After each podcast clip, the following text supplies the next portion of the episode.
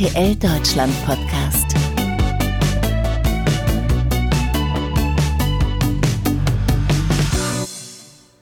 Seit über 30 Jahren könnt ihr ihn mittlerweile im Fernsehen erleben und zum 26. Mal ist er aktuell für den guten Zweck am Start.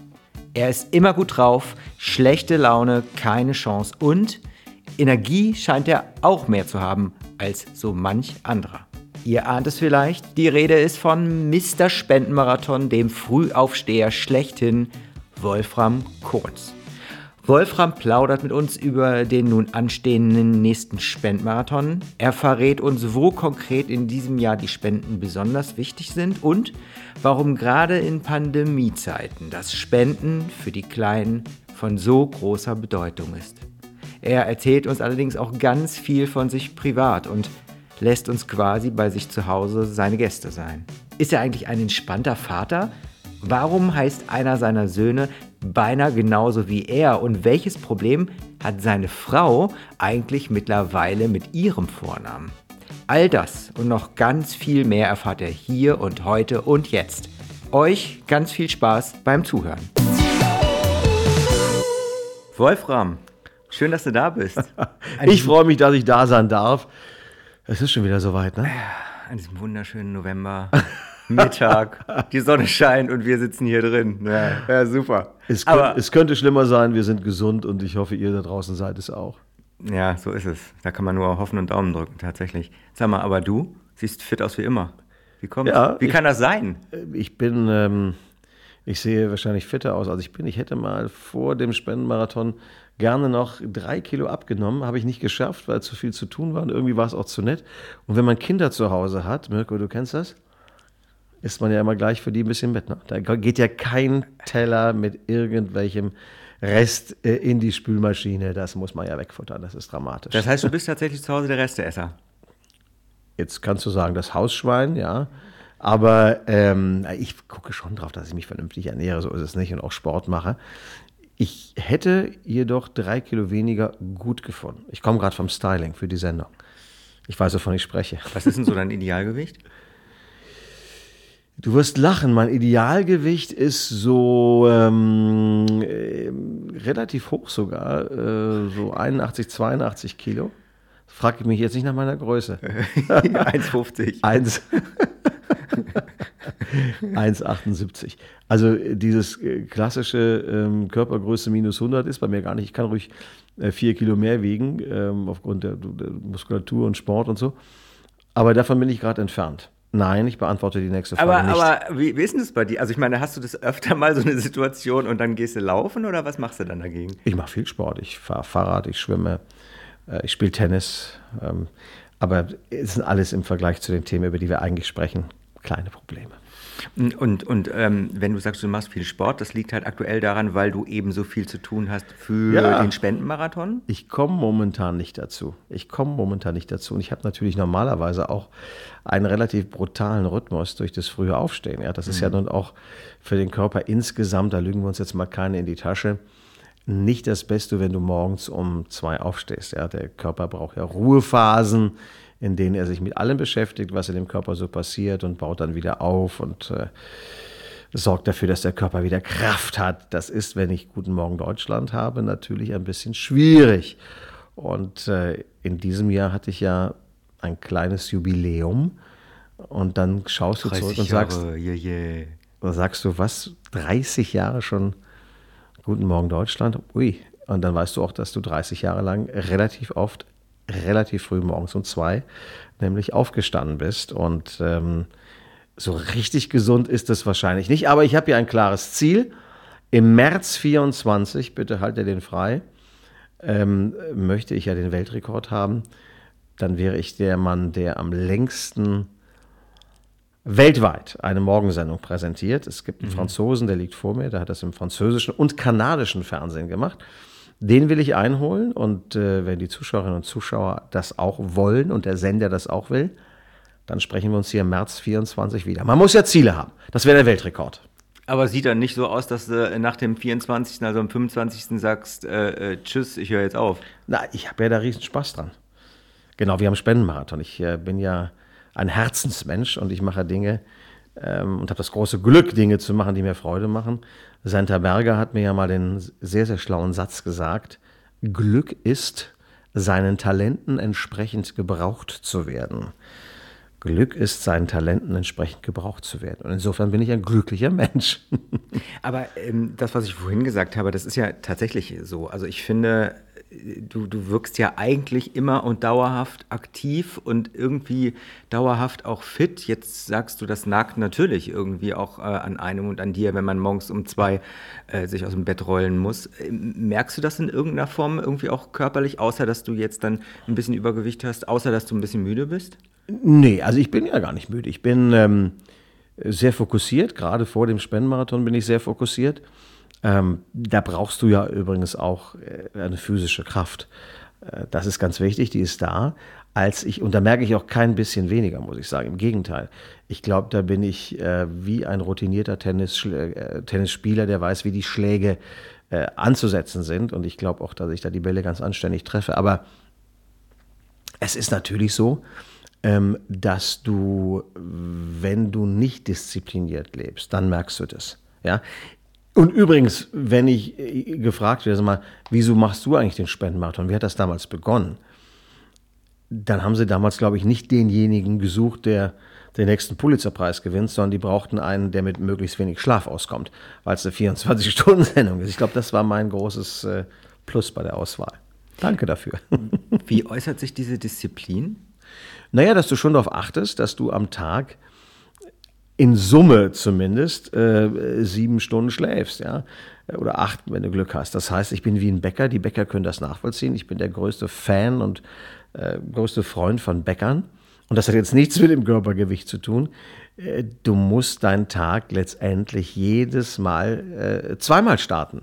Du stehst nachts einmal auf, um zwei, und dann legst du dich nachmittags nochmal hin und stehst abends um 18 Uhr auch nochmal auf. Also dieses Mittagsschläfchen ist ja da kein Luxus, sondern das ist ja ganz essentiell. Sonst äh, hältst du es ja nicht durch. Also das sind zwei äh, Schichten schlafen, das habe ich ganz gut äh, perfektioniert. Und äh, Power Nap ist bei mir wirklich Power. Wenn ich also mich hinlege und mache ein Schläfchen, danach habe ich wirklich wieder Power. Du kannst mich während des Rosenmontagszuges auf die Domplatte in Köln legen, kann ich schlafen. Aber äh, wir steigen gleich natürlich nochmal in den Spendenmarathon weiter ein. Aber äh, was bedeutet denn das schlussendlich auch für die Familie? Also ich meine, du sagst es, du hast eine Frau, du hast zwei Kinder, du hast zwei Jungs, die ja. werden wahrscheinlich ähnlich aktiv sein. Ja. Wie, wie, was bedeutet denn das für den Alltag, wenn sich dann irgendwann der Papa dann hinlegt und schläft?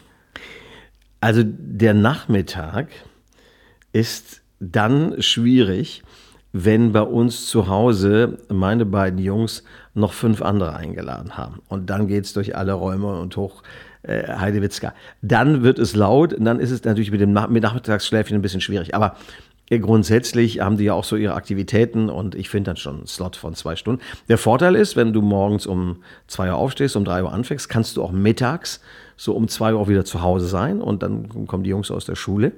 Und dann kannst du mit denen Mittagessen. Ich bin ja ein großer Freund des Mittagessens. Ich bin gar nicht so ein Abendesser, sondern ein Mittagessen. Ist das nicht was Herrliches? Und danach ein bisschen hinlegen? Oh, schön. Ja. Super. Und dann funktioniert bei mir nicht so richtig. dann lege ich, mich, leg ich mich nach dem Mittagessen ähm, ein bisschen hin und dann stehe ich wieder auf und sehe die Kinder abends auch nochmal. Das ist ganz schön. Heißt also, du hast unterm Strich total viel Zeit, aber auch mit, mit äh, deinen Jungs und mit Frau. Ich habe nicht total viel Zeit, aber ich lebe ja antizyklisch. Ich bin keiner, der morgens vor den Kindern aus dem Haus geht und dann abends nach Hause kommt, wenn die schon im Bett sind. Mhm. Ich bin jemand, der äh, vor den Kindern aufsteht, ganz früh aus dem Haus geht, aber wenn sie wiederkommen, bin ich da. Und das ist ganz schön. Äh, erkennst du dich in den beiden? Sind die tatsächlich ähnlich wie du? Die sind total unterschiedlich und der eine ist eher cool und zurückhaltend. und der andere und der andere ist eine Rampensau. Und jetzt kannst du dir überlegen, wen du, wen du da wem zuordnest. Äh, einer heißt Wolfram Junior. Welcher ist es? Der eine heißt Wolfram Wilhelm Markus Maximilian und der andere heißt Leonhard Ludwig Josef Jupiter. Äh, ich sag nicht, aber, welcher es ist. Warum nicht? Vielleicht hören die das und wollen das gar nicht. Die wollen das. aber ähm, tatsächlich, der eine hat mit Erstnamen Wolfram. Wird ja auch Wolfram gerufen? Funktioniert wird, das im Haus? Nein, der wird Wolfi gerufen und das war der Wunsch meiner Frau. Das war der Wunsch meiner Frau. Das heißt, die Äh, hat sich durchgesetzt, nicht Sie du. wollte immer einen Wolfi haben. Und da man mich nicht Wolfi ruft äh, und Wolfgang jetzt irgendwie auch doof gewesen wäre, ist er jetzt ähm, Wolfram, Wilhelm, Markus Maximilian. Übrigens Leute, die so ein bisschen optisch auch äh, sich das jetzt vorstellen, das ist natürlich von den Buchstaben hier WWMM, also so gespiegelt und ähm, LLJJ auch gespiegelt. Und das sind ähm, alles dann die Namen der Väter, Großväter und Patenonkel. Puh. Mehr möchte ich an der Stelle noch nicht verraten. Wolfram. Deine Frau heißt Alexa, ne? Hoffentlich habt ihr keine Box zu Hause stehen. Ja, das Habt ist natürlich das. Da kann ich dir sagen, das nervt sie total. Echt? Meine Frau hat also den schönen Namen Alexa. Jetzt gehen wahrscheinlich in dem Moment, wo ich sage, zu Hause schon alle Geräte an. Sag nochmal. Alexa, so, jetzt bitte nicht ärgern. Es tut mir leid. Ich sage das nur, weil meine Frau Alexa heißt, ja. Und die hatte so viele Namen, so viele Jahre einen schönen Namen. Und dann vor ein paar Jahren kam dann dieses Gerät und seitdem ist es natürlich der absolute Running Gag, dass jeder, der meine Frau trifft, dann sagt, Alexa, kannst du mal die Musik anmachen? Alexa, kannst du was aus dem Kühlschrank holen? Ja, das ist schon. Wenn jetzt ein Gerät erfunden würde, das heißt Wolfram, und das ist auch dann so ein Gerät, dann wäre es für mich auch schwierig. Aber die Wahrscheinlichkeit, dass irgendwo ein digitales Tool nach mir benannt wird, ist ja überschaubar. Aber Alexa hat nicht geklagt. Nein, hatten sie nicht. Und ähm, Naja, gut. es gibt ja für mich, es gibt für mich natürlich andere Namen, wie ich sie nenne, die ich hier nicht nennen kann. Aha. Welche denn? Nein, die ich hier nicht nennen Welche kann. denn, Wolfram? Die ich hier nicht Ah, nenne. Es wäre zu cozy. Ihr würdet alle rote Öhrchen bekommen. Was seid denn ihr für eine Familie?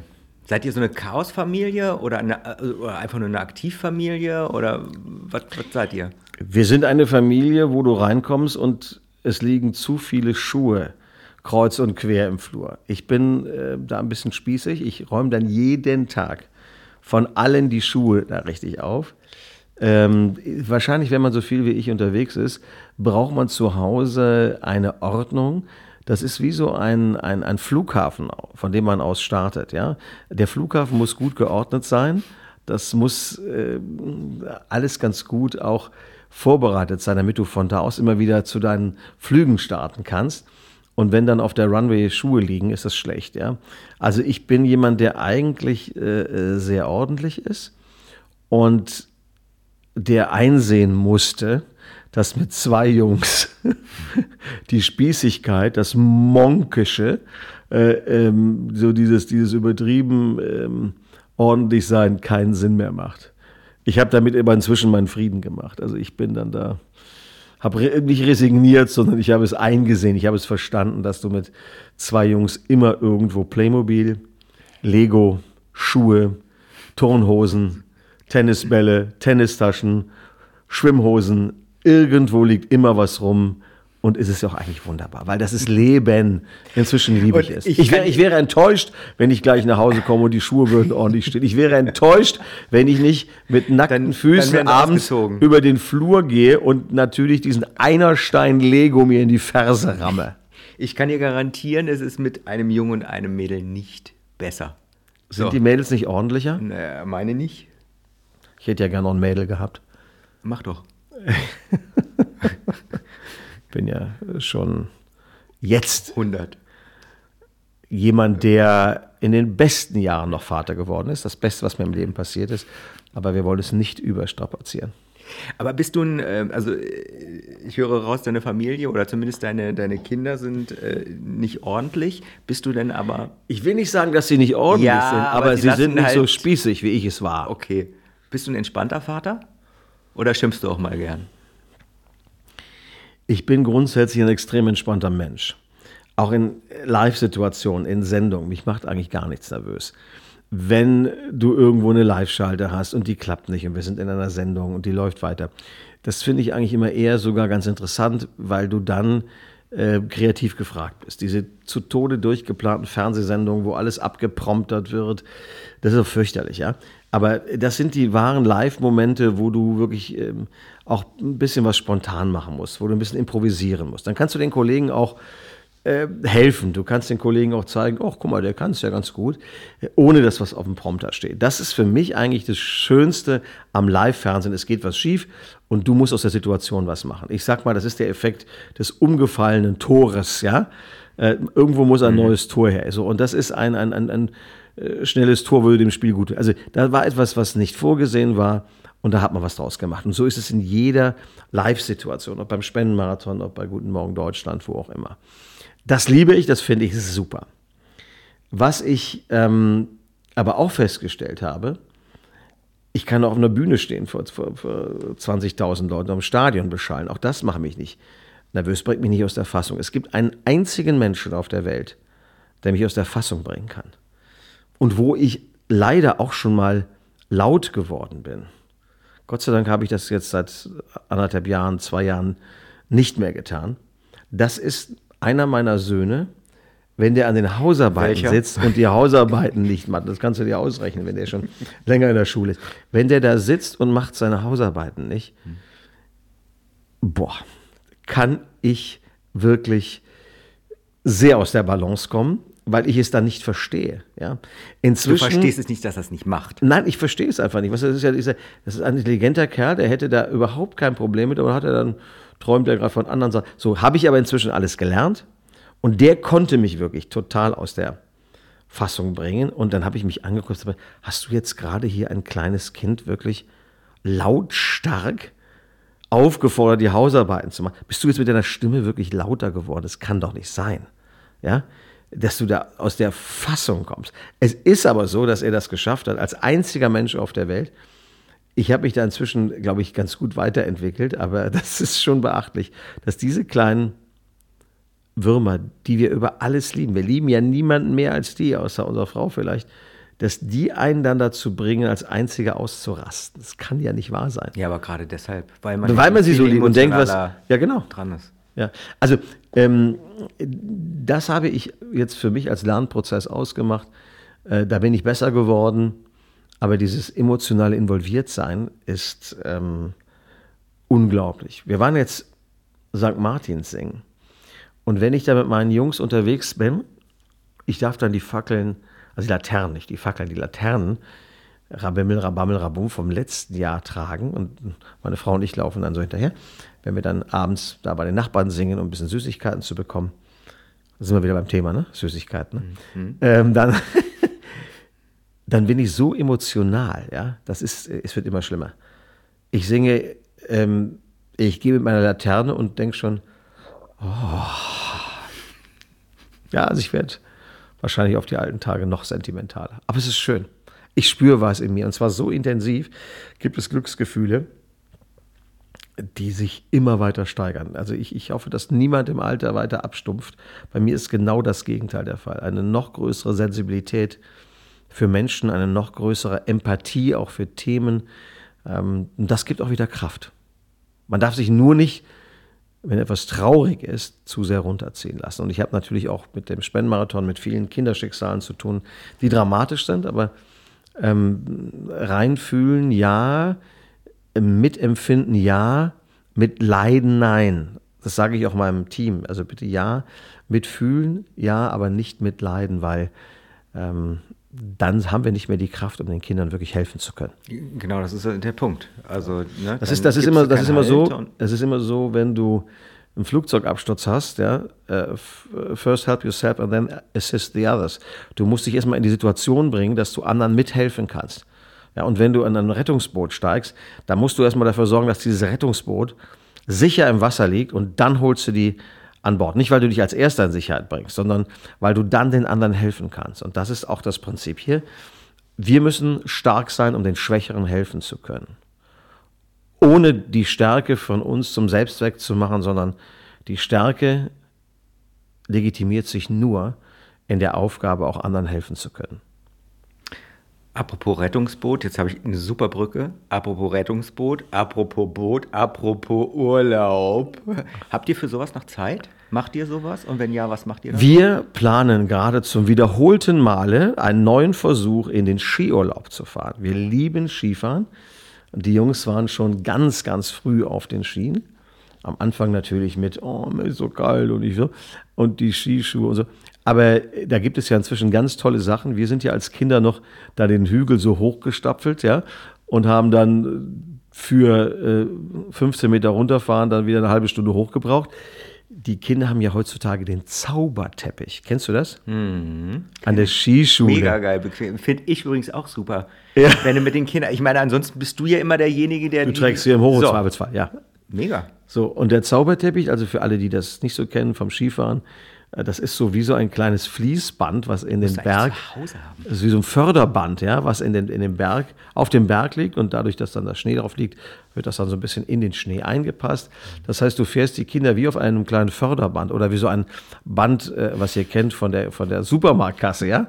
Werden die Kinder hochgefahren, 20 Meter, da steigen sie aus und dann rutschen sie wieder runter. Also das versuchen wir wieder. Letztes Jahr Österreich gebucht, ging es leider nicht. Jetzt habe ich gerade wieder gehört, Österreich wird ja wieder wahrscheinlich hochgestuft, Hochrisikogebiet, also es wackelt schon wieder. Das wäre schade. Aber das haben wir fest geplant.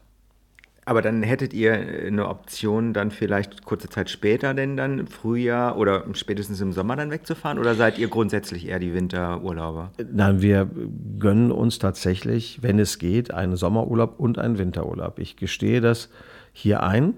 Äh, Es muss nicht äh, ganz weit weg sein, aber äh, meine Frau betont auch immer, die Kinder sollen Deutschland und Europa erfahren, womit du schon weißt, womit wir unterwegs sind. Ja? Erfahrung sollen sie machen. Es gibt bei uns im Auto auch keine Monitore oder, oder irgendwelche anderen Sedierungen. Da kommt immer dann der schöne Spruch, guckt aus dem Mega Fenster, da entspannt. habt ihr Programm Mega genug. Ja? entspannte Fahrt. Ja, da habt ihr Programm genug. wir haben natürlich Hörspiele. Und wir haben wirklich sehr, sehr lustige Spiele im Auto. Großes Kino. Aber bist du auch so jemand, also ich, ich, ich kenne genau das eigentlich auch, ähm, dass du dich dann eigentlich auch immer davor drückst, Beifahrer zu sein und eigentlich durchfahren magst? Also bei uns ist das ähnlich. Weil, der, weil die Beifahrerin oder weil Beifahrer die der- Kinder bespaßen So muss. sieht's aus.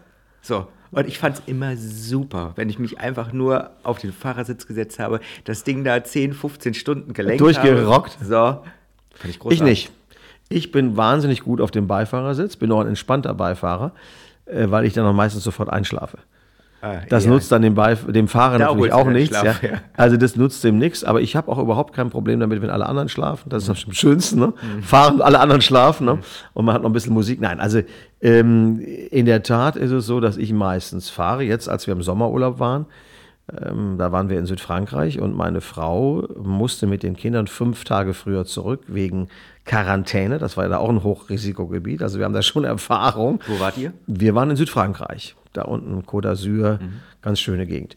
Und ähm, ich hatte aber noch einen Dreh für NTV Inside Art. Ich mache ja noch eine Sendung über zeitgenössische Künstler und habe dort mit einer Fotografin, die unter Wasser in ihrem Pool in Südfrankreich spektakuläre Bilder macht, so richtig ikonische große Gemälde äh, wie das Abendmahl von Da Vinci unter Wasser neu inszeniert. Gabi Fey, eine Kölner Fotografin, ganz toll, wie sie das macht. Und ich hatte noch einen Dreh da unten. Das heißt, ich musste unten bleiben und meine Frau ist dann von da unten die 1300 Kilometer in einem Stück mit den Kindern zurückgebrettert. Musste auch um 0 Uhr über die Grenze sein, weil die fünf Tage Quarantäne mussten da eingehalten werden. Und das ist dann schon hart, aber hat sie super gemacht. Normalerweise bin ich aber der Chauffeur und man ist ja, äh, bei wem sage ich das, im Urlaub im Wesentlichen nicht für sich selbst unterwegs, sondern man ist ja im Wesentlichen Dienstleister für seine Kinder. Skifahren übrigens am schlimmsten, ja, weil da musst du natürlich morgens gucken. Handschuhe, Brille, Jacke, Skischuhe, Socken, Skipass, ist alles da. Dann müssen die, dann müssen die rechtzeitig bei der Skischuhe sein. Also Das ist schon, ich meine, ich mache das alles gerne, das Klagen auf höchstem Niveau. Aber das ist natürlich im Sommerurlaub ein bisschen einfacher. Aber dann mache ich es übrigens auch so, ich bin kein Mensch, der irgendwo hingeht und sagt, jetzt muss ich bis 10 Uhr gefrühstückt haben. Alles schläft dann, solange es will im Sommer. Und dann stehen wir mal auf, mal gucken, mal, äh, verhungert ist man im Urlaub ja selten. Aber kannst du noch so richtig lang schlafen? Ich liebe es. Ich kann, äh, gerade wenn ich eine Sendewoche hinter mir habe, kann ich auch am Stück mal 14 Stunden schlafen. Aber ansatzlos. Okay, das heißt, du bist da nicht, nicht so schon konditioniert. Weißt du, wie viele Stunden, weißt du, wie viele Stunden mein Tennis-Idol Roger Federer schläft in einer Turnierwoche? Sag mal. Was glaubst du? In einer Turnierwoche. Also der hat jetzt, nein, nein, also am Tag. Wenn er ein, ein er hat eine Turnierwoche, sagen wir mal, der ist in Wimbledon und hat einen normalen Tag. Wie viele Stunden am Tag schläft er? 14. Hast du gut getippt. Sind's Der 14? schläft, der schläft so viel, das kannst du nicht vorstellen. Der schläft so in drei Etappen. Guck, Ja, also der macht einen ganz, der Ja, macht einen ganz langen, der macht einen ganz langen äh, äh, durchgehenden Schlaf äh, in der Nacht und dann nochmal zwei Einheiten Schlaf zwischendurch nach dem Training. Mhm. Und deswegen ist der so unfassbar fit und der Körper so unglaublich regeneriert. Spektakulär. Ich wollte beinahe also nicht, so nicht, nur, nicht, nur, nicht nur im Tennis ist Roger Federer mein Idol, auch im Schlafen. Sag mal, ähm, du, du warst auch lange Zeit, also du bist Jurist eigentlich. Das zum Beispiel äh, war mir auch neu. Und du warst dann anschließend nach dem Studium, hast du in, in, in, die, in den Medien begonnen zu arbeiten, Radio, etc., Nein, schon parallel. Parallel, okay. Ich habe eigentlich seit meiner- irgendwann nach Moskau gegangen, ne? Da warst du Korrespondent. Ja. Ich habe aber eigentlich seit meiner Schülerzeit schon journalistisch gearbeitet, Ah. weil ich ja schon eine Schülerzeitung gemacht habe. Und dann habe ich parallel zum Studium beim Südwestfunk gearbeitet, beim Bayerischen Rundfunk gearbeitet, bei Radio Luxemburg unter Pseudonym gearbeitet und bei Radio Gong in München dann moderiert Mhm. und habe dann parallel mit einem Freund, alles parallel zum Jurastudium, habe dann mit einem Freund ähm, eine Fernsehproduktionsfirma aufgebaut und da haben wir halt Beiträge für alle gemacht. Äh, Und RTL brauchte dann, als der Putsch in Moskau war, 91, einen zusätzlichen Mann, der morgens live schalten konnte da die da keinen hatten und ich mal tatsächlich ein halbes Jahr Russisch gelernt hatte, war ich dieser Mann und von da aus. Gavribaruski? Das heißt, äh, verstehst du Russisch? Sprichst du Russisch? Echt jetzt? Ja. Oder jetzt ein ganz wichtiger Satz: Ertodom Doktora. Das Haus des Doktors. Aha. Also, falls jetzt in Corona-Zeiten, ganz Aha. wichtiger Satz. Aha. Ja, so, also Spassiva kannst du immer schön sagen, ein schönes Na äh, Dankeschön, ja. Also man braucht so ein paar Brocken. Natürlich kann ich keine Russisch richtig.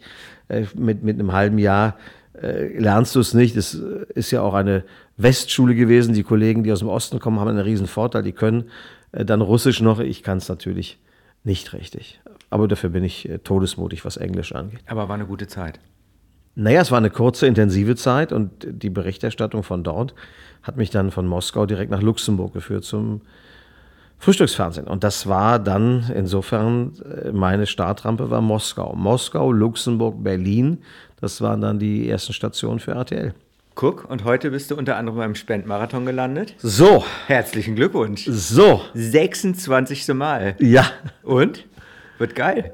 Der 26. Spendenmarathon, der wird was ganz Besonderes, weil wir haben drei große Themen in diesem Jahr. Also was ist das äh, große Narrativ des Spendenmarathon ähm, 2021? Drei Themen, die uns bewegen. Das eine ist natürlich die Fluthilfe. Wir haben Familien erlebt, die alles verloren haben.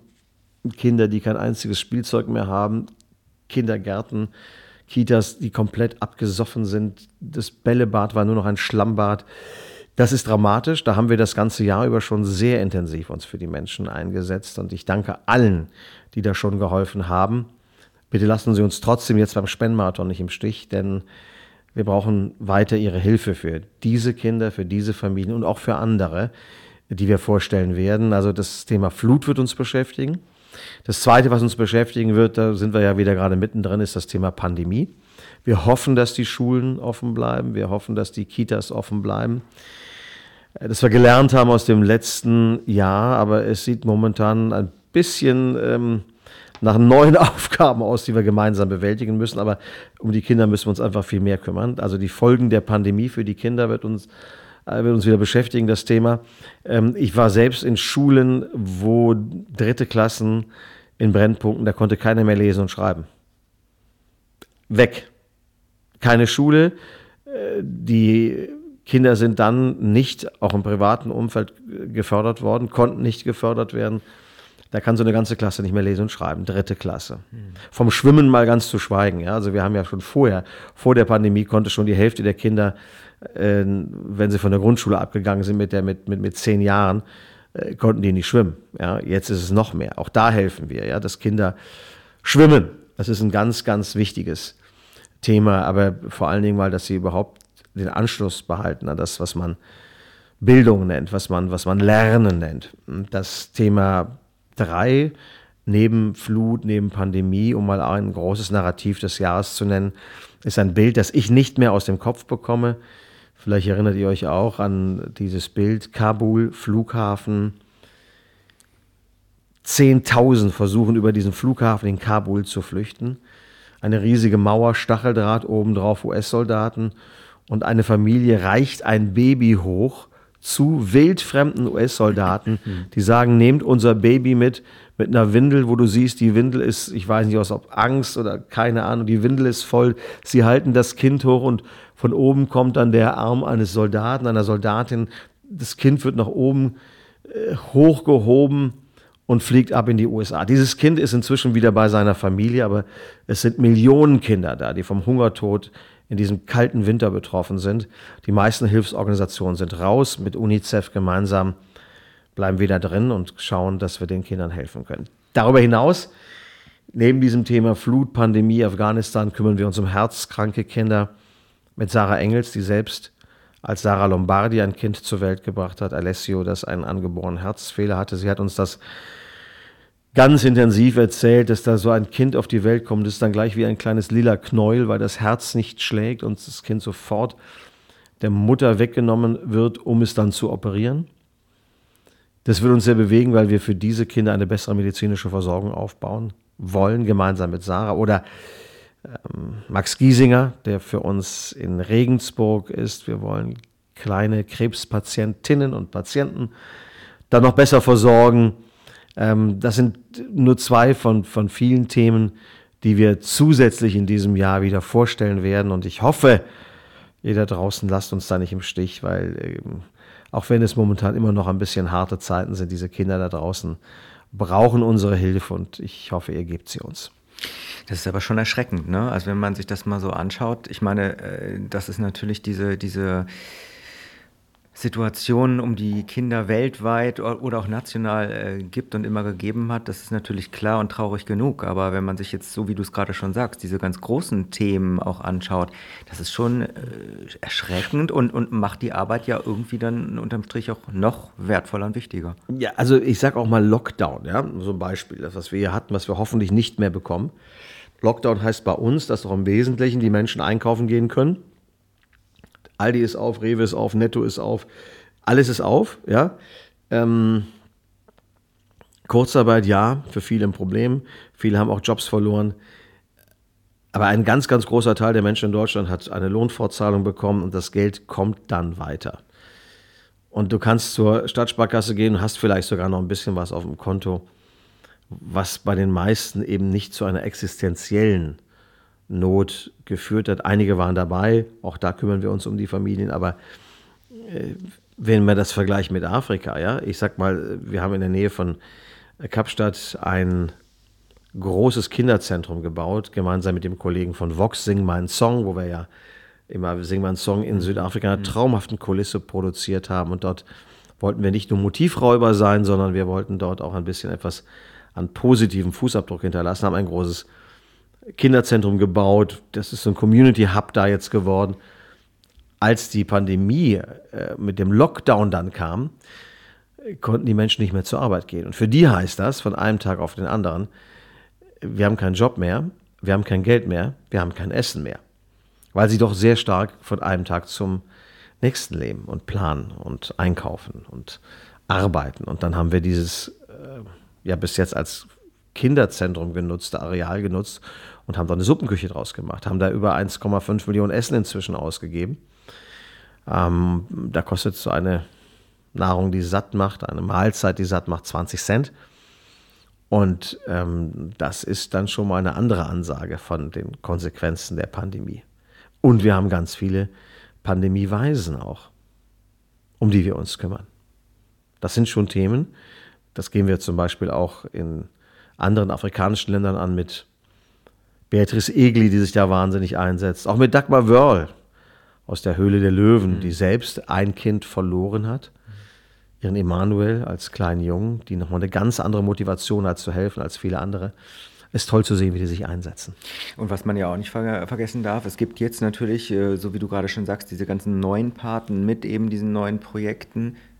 Aber die alten Projekte gibt es ja trotzdem dennoch irgendwie so. Ja. Und die werden ja auch trotzdem weiter betreut. Also das ist ja schon immens, was ihr da leistet. Und wenn man das mal in Zahlen ausdrückt, ihr habt in den, seit 96 über 207 Millionen Euro eingenommen dafür. Das klingt jetzt nach einer großen Zahl. Das Entscheidende bei diesen 207 Millionen Euro ist, dass sie auch eins zu eins ins Ziel genau, gekommen sind, weil wir das große Glück haben, dass RTL alles zahlt. Das Mikrofon, in das ich hier spreche, äh, die Drehs, das Studio, alles wird von RTL bezahlt und alles, was an Spenden rankommt, geht eins zu eins in die Projekte. Das ist ein großes Privileg, das weiß ich. Viele andere Organisationen müssen auch aus den Spenden heraus einen Teil ihrer Kosten decken. Das ist auch vollkommen in Ordnung, wenn es in der Balance bleibt. Und wir wissen, dass wir da einen großen Vorteil haben. Die wichtigere Zahl ist aber eine ganz andere. Das ist die Zahl, wie viele Menschen haben wir erreicht mit dem Thema Hilfe für Kinder. Hm. Wie viele Milliarden Kontakte hatten wir, wo wir die Leute vielleicht ein bisschen angeregt haben zu sagen, ach, guck mal, gar nicht so schlecht. Dann spenden die auch gar nicht alle unbedingt bei uns. Die können auch woanders spenden. Aber sie tun etwas und sind mit dem Thema konfrontiert und setzen sich mit dem Thema Kinder auseinander und denken darüber vielleicht auch nach, für Kinder etwas zu tun. Und das kannst du bei dir zu Hause im Umfeld tun, das kannst du im Kindergarten tun, du kannst sie in die Schulpflegschaft einbringen, im Sportverein helfen. Da gibt es ganz viele ehrenamtliche Möglichkeiten, aber vor allen Dingen, und auch das ist mir sehr, sehr wichtig, achtet überhaupt aufeinander. Schaut, was auch in der Nachbarschaft passiert. Habe gerade eine sehr intensive Produktion gehabt mit den Kollegen von RTL 2, Deutschlands verlorene Kinder. Da haben wir dann auch einmal gezeigt, was es bedeutet, wenn das Jugendamt Kinder in Obhut nehmen muss, wenn das Jugendamt in Familien reingehen muss, um Kinder rauszuholen, aufgrund von Verwahrlosung, aufgrund von Kindswohlgefährdung, Missbrauch. Ähm, mir ist immer wahnsinnig wichtig, dass man aufeinander achtet guckt auch, was mit den Nachbarkindern ist. Nicht im Sinne von bespitzeln, sondern einfach nur achtsam sein, wachsam sein, aufmerksam sein, empathisch sein. Und ähm, das hat mich auch sehr bewegt in diesem Jahr. Wir haben danach eine Talkshow gemacht bei RTL 2, wo auch nochmal die Jugendamtsvertreter erklärt haben, dass das jetzt nicht etwas ist äh, wie die erste Stufe der Polizei, das Jugendamt. Das ist ein Angebot. Das ist, kann auch eine Hilfe sein. Das kann platt gesagt auch ein Service sein. Aber diese Themen, die bewegen mich schon äh, sehr. Und ich hoffe auch, dass wir eine Aufmerksamkeit schaffen, immer wieder mit dem Thema Hilfe für Kinder, damit es eben Kindern in Deutschland besser geht. Und darüber hinaus natürlich auch. Und darüber hinaus natürlich auch. Wir helfen Kindern in Deutschland und weltweit. Mhm. Aber ich weiß, dass viele uns immer wieder fragen, macht ihr auch was für Kinder in Deutschland? Ja. Mhm. Der Schwerpunkt unserer Hilfe findet hier in Deutschland statt mit 18 RTL-Kinderhäusern in ganz Deutschland, wo wir gegen die Kinderarmut kämpfen, wo äh, auch heute wieder ähm, Kinder nach der Schule hinkommen, die vielleicht erste vernünftige Mahlzeit des Tages bekommen. Mhm. Dann wird mit denen Hausarbeiten gemacht, der pädagogische Mittagstisch, dann wird mit denen auch gespielt, es gibt ein bisschen kulturelle Impulse, es gibt äh, sportliche Angebote und das macht uns auch glücklich, dass wir jetzt 18 RTL-Kinderhäuser in ganz Deutschland haben und ein 19. kommt dazu in Rostock. Jetzt ist man es ja leid, stets und ständig immer nur über Corona zu sprechen. Nichtsdestotrotz, das ist weiter ein Thema. Es wird jetzt wahrscheinlich den ganzen Winter über noch weiter ein Thema bleiben, leider. Merkt man, ähm, dass, dass die Menschen dadurch anders sensibilisiert sind im Punkto eben Kinder? Und merkt man das auch am Spendenverhalten oder äh, kannst du da irgendwas festmachen? Wir haben im letzten Jahr, als wir das Thema Pandemie hatten und den Kindern auch in der Pandemie geholfen haben, eine ganz große Solidarität erlebt. In diesem Jahr die Solidarität in Bezug auf die Flutopfer erlebt, die noch größer war. Es ist eine Besinnung auf Werte auch da, in der Gemeinschaft. Ich glaube, wir alle können daraus auch was Positives nehmen. Du siehst, wer wichtig ist für dein Leben und wer nicht. Und was wichtig für dein Leben ist und was nicht. Und wenn wir jetzt uns wieder in so eine äh, Pandemie-Schraube hineinzwängen lassen, da müssen wir aufpassen, dass wir nicht die Kinder wieder als die größten Opfer haben. Das sind die einzigen, die wir noch nicht schützen können äh, mit Impfungen. Es sind auch keine kleinen Erwachsenen. Kinder sind keine kleinen Erwachsenen, wo du sagst, auch du kriegt er seine, seine Spritze und wie, wie was wiegt der da? Okay, der wiegt ein Drittel von einem großen, jetzt mache ich mal ein Drittel von dem Wirkstoff da rein. So einfach ist es ja nicht. Das heißt, die Kinder sind sowas von schützenswert. Und was haben die da nicht alles gemacht jetzt hier? Monatelang mit der Maske da im Unterricht gesessen. Einer meiner Jungs hat eine Brille, der sitzt im Unterricht, die Brille beschlägt, der kann nicht an der Tafel lesen. Das ist für die Kinder eine echte Zumutung, was da gerade passiert.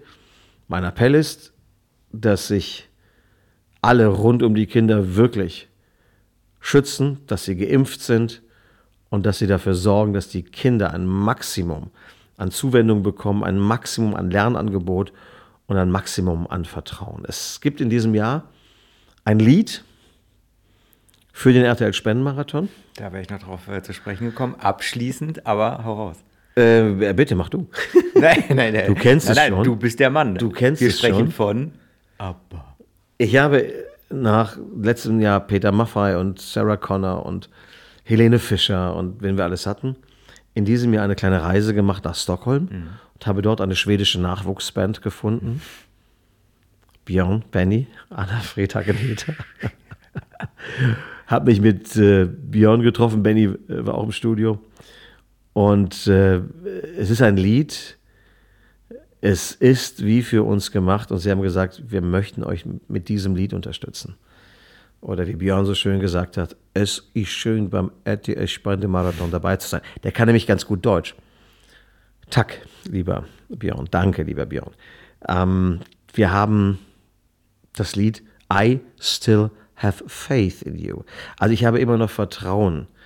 Endlich. Ich, ich hab, bin mutig, ich schaue nach vorne. Und das ist das, was wir den Kindern geben müssen. Faith, Vertrauen, Selbstvertrauen, Mut. Und das ist ein wunderbares Lied. Ich kann nur jedem empfehlen, es jetzt danach zu hören. I Still Have Faith in You. Von aber eine große Hymne des Vertrauens und des Aneinanderglaubens. Passt wunderbar zu uns. Danke. Aber, oder äh, wie aber es sagen würde, thank you for the music. Passt wunderbar zu uns, passt aber auch wunderbar zur Zeit, eben, weil aber jetzt ja, Ja. aktuell gerade wieder auch total scheinbar durchstartet. Also wir hatten aber, das möchte ich nochmal betonen, vor Wetten das schon. Haben mich aber gefreut, sie dann in Wetten das wiederzusehen. Ähm, es ist das Lied, das uns jetzt seit einiger Zeit schon durch die äh, Kampagne für den RTL Spendenmarathon begleitet. Und ähm, Björn hat dann im Spendenmarathon am Donnerstagabend noch etwas Besonderes. Er wird nämlich zwei Tickets für die Premiere von Voyage, seiner Megashow mit den Avataren in London zur Auktion mitbringen. Er wird sie versteigern. Äh, Kannst du gar nicht kaufen, wirst du normalerweise nur eingeladen. Da gibt es zwei Tickets, die man dann ersteigern kann. Und ähm, das ist toll. Er hat mir gesagt, selbst Leute, die aber hassen, werden diese Show toll finden, weil sie einfach so spektakulär gemacht ist. Also, ähm, wer zur Premiere von Voyage von aber nach London möchte, das ist Ende Mai im Spendenmarathon, kann man an die Tickets kommen. Und jeder Cent davon hilft dann wieder Kindern. Wolfram, das war's. Wir müssen leider, leider Schluss machen. Ich würde noch schade. so viel länger. Aber du musst tatsächlich weiter. Ja. Äh, mein Lieber, gib Gas. Die Kinder werden es euch danken. Und ich sag äh, auch Danke und bis zum nächsten Mal. Tschüss. War toll. Ähm, vielen Dank für eure Hilfe. Wie immer, am Ende will ich nur euer Bestes, dass ihr gesund seid und dass ihr vielleicht noch, falls ihr 10 Euro übrig habt, sie jetzt schon spendet. Das kann man jetzt machen mit dem Handy. Einfach eine SMS mit dem Wort Kinder an die 44844. Kinder an die 44844 und dann helft ihr sofort mit 10 Euro und auch davon jeder Cent kommt an. Vielen Dank für eure Hilfe. Wolfram, danke. Ich sage danke. Das war der Talk mit Wolfram. Ich hoffe, ihr hattet Spaß. Auch von mir nochmal die Bitte, helft den Kleinen, spendet für die bedürftigen Kinder, für den RTL Spendenmarathon, denn jeder Cent kommt an. Ich danke euch fürs Zuhören. Bis ganz bald und bleibt gesund. Tschüss. Das war der RTL Deutschland Podcast.